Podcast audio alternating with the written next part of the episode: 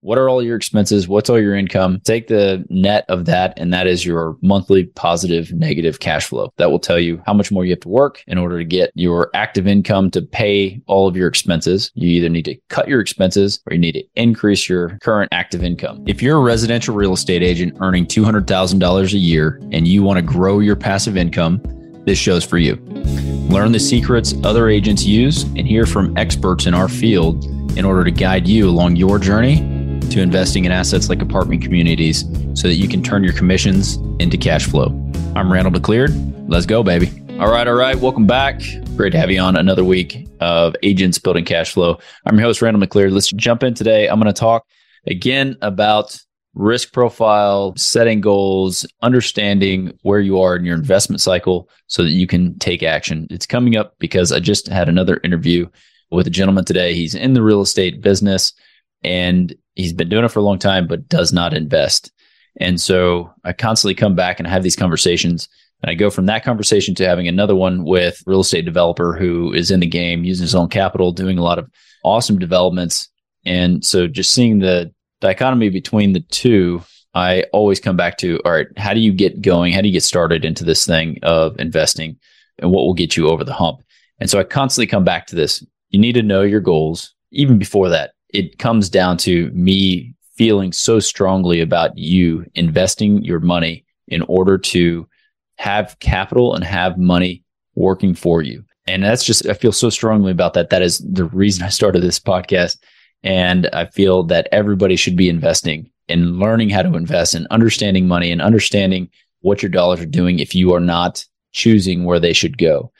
And so if you choose not to invest them anywhere, they're just sitting in an account, you're spending it on frivolous things that you don't need or just make you feel good for a minute, I guess. Everybody has their own reasons. Got to live life, got to have a good time. However, again, I feel so strongly about having you invest your dollars in something that is going to give you a return over time that I want to go back to the very beginning again and just start talking about the basics. So, real fast, we're going to touch on that today so that you can get a high level of what I think you should be doing.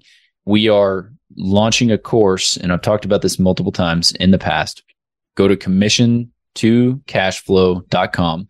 That's www.commission because you're taking your commissions and you're going to turn them into cash flow. So commission, the number two, cashflow.com.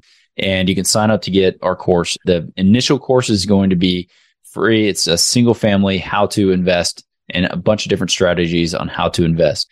We're talking right now with multifamily operations educational group about promoting their course as well so that you can get in and learn about the multifamily investing side of it as well. So it'll be another link on there. So this is a way to get you started, get you educated so that you're becoming more familiar with the different types of investments that you can take. Saying all of that, I want to start with just the basics of what you need to do, the groundwork you need to do before you even take the next step. You really need to go and you need to sit down and figure out what your goals are. And I understand it may be daunting to sit down and figure out what your investment goals are if you have never even thought about investing. So, first and foremost, if you have a thought of growing your cash flow so that you can become work optional, that's the whole purpose of the show, right? So, that should be a goal, right? I would hope that we're all sharing similar goal. You want to have enough money coming in from your investments that you don't have to work. You don't have to go show another house. You don't have to go drive uh, buyers around for two days straight or a month before they make a decision on buying a house. You have the ability to say, I don't want to do that. I'm going to take a vacation. I'm going to live in the Maldives for two months and it's all going to be paid for and my money's going to keep coming in, right? That's the whole idea. So assuming that we're all kind of in the same boat with that lifestyle choice, let's move forward and say, what are your goals? What are some investments that you would be interested in, in making based on where you are, I guess, in your life? So again, sit down and you set your goals. If you're looking for cash flow and you need cash flow more than you need appreciation, that's one certain type of investment. So, and I went over this a long time ago. If you can sit down, come up with your current cash flow situation. I have a link to a very easy cash flow calculation. Just what are all your expenses? What's all your income? Take the net of that, and that is your monthly positive, negative cash flow, right? Depending on what that is, that will tell you how much more you have to work in order to get your active income to pay all of your expenses. Because if you're not making enough to cover the lifestyle, you either need to cut your expenses or you need to increase your current active income, right? So that's step one, just figuring out your cash situation. Step two, figure out your balance sheet. You need to know how much capital or investable capital that you have available to put to work, right? If you go, and this is a personal financial statement, you can go through and categorize all of your current assets, all your current liabilities. That'll give you your net worth and it'll tell you not just with your net worth isn't exactly your investable capital. Investable capital would be considered items that are relatively liquid, either investments, cash in the bank, CDs that you could liquidate, money market accounts, that sort of stuff is investable capital that you don't need for living expenses or an emergency fund, right? So you need to figure out how much you have there that's ready to go. And that, along with your goals, will inform your potential investment options. Okay. I'm going to dive into some of these things in just a minute. Also, need to figure out your risk tolerance because is another factor in your investing journey that will tell you what you're really comfortable investing in. If you have a very low tolerance for risk, then there are certain investments that you need to steer clear from. Development may be one of them. The risk goes up, returns may be a little bit higher, shorter return on your money, but the risk is a little bit higher. Remodeling properties, higher risk because you have the risk of contractors walking, the risk of the time that it takes you to rehab it, the market may change. So certain investment opportunities are going to eliminate themselves once you go through the first couple steps. And so again, if you have very low tolerance for risk and maybe you're at the tail end of your life, but later in your investable life cycle, then you may be looking for something that is very low risk. You don't want to chance anything losing your principal balance of investable dollars. That's going to put you in a certain bracket of what you can invest in and, and the types of things you should be going after and the asset classes that you should be looking at. For our purposes and for my purposes of this show, I'm talking about alternative assets, alternative investments, mostly in the real estate space, mostly in the multifamily space. We do some other things in the single family space. I have a history of rehabbing houses, owner financing houses, subject to wrapping loans, wholesaling, buying land, developing land, all kinds of different things, right? And I'm happy to dive into each one of those strategies in the course. Again, go to commission to cash flow. You'll see that we're going to talk about all of those types of investments. We're proud to be sponsored by Ridgeline Investment Group. Ridgeline has a track record of transacting more than 53 million in assets throughout Texas. Ridgeline is currently looking to acquire 100 to 200 unit Class B multifamily communities between 5 and 20 million in San Antonio, Temple, Waco, Tyler, and other Texas secondary markets. To learn more about Ridgeline Investment Group, visit www.ridgelineig.com. And so that's goal setting, understanding your risk tolerance, assessing your capital situation. Those are the three things. And then figuring out which investment options are going to suit you best. Those are really the steps to getting involved because once you go through boom, boom, boom, and then you identify the type of investment that you are most comfortable with, have the capital for, and the ability to execute on, it has eliminated a massive indecision point that would keep you from getting into the first investment. Okay. So I'm going to go through and let me talk about, I guess, a few different profiles and the types of investments that I think would be most beneficial for that type of profile. So let's say that you are looking for equity growth and the ability to reduce your active income tax bill, right? And you don't really need any more. You're not looking for passive income right now. You're a high income earner. And so you're doing really well. You want to put your money to work, but not have, you want to reduce your taxes first and foremost and you don't really want any more extra income, even if it's passive. So you look at that, you say, I'm really busy. I have a high tolerance for risk or medium tolerance for risk. I don't really need to be hands on on an investment because I'm so busy with my active income. I really need it to be passive. Okay. So those are some things that you come up with.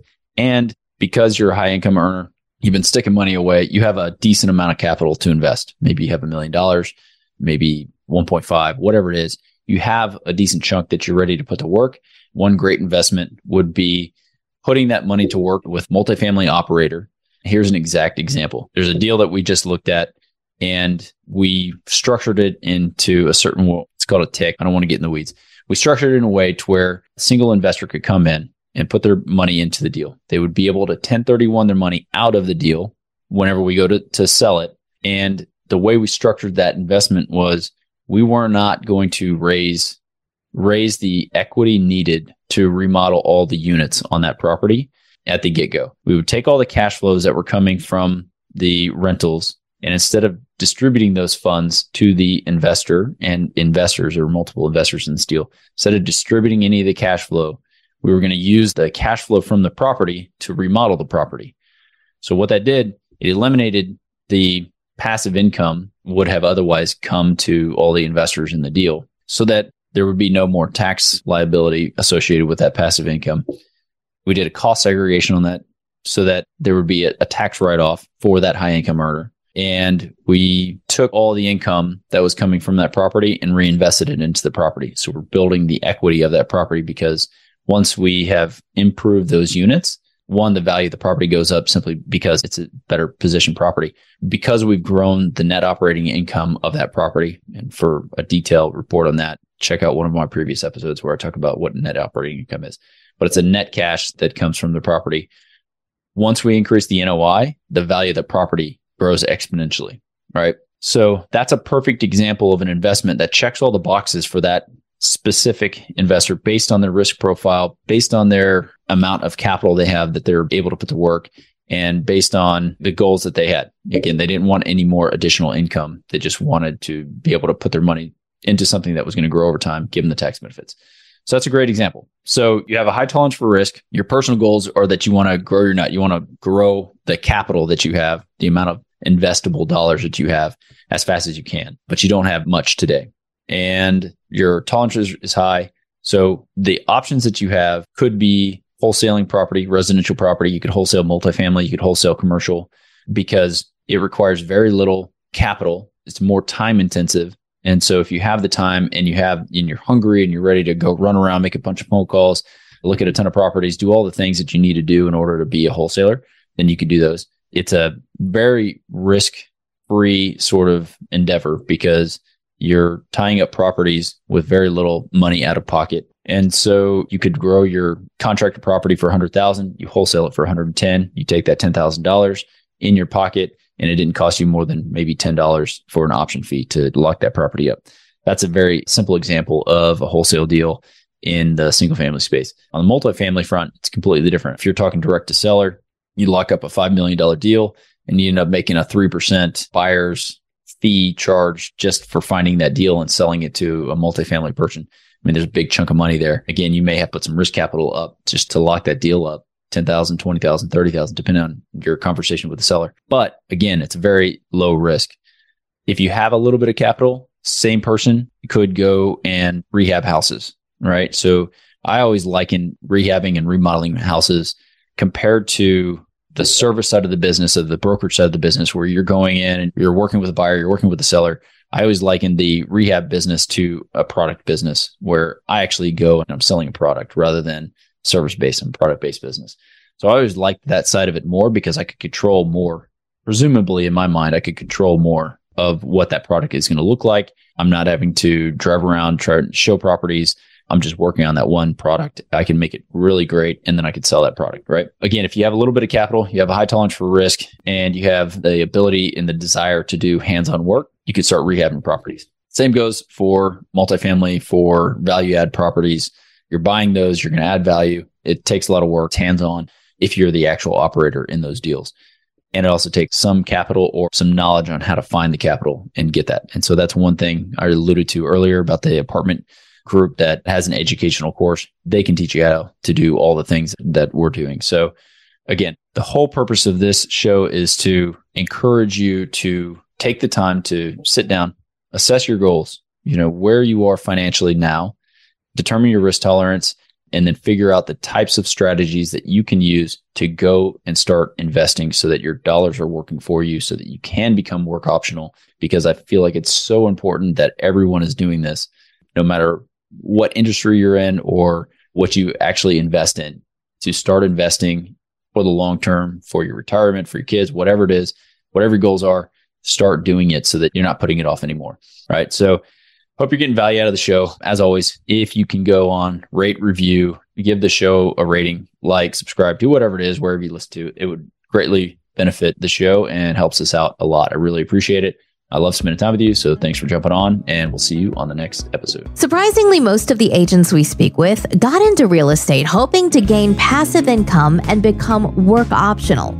However, only one in five ever start investing. Most are simply too afraid to start.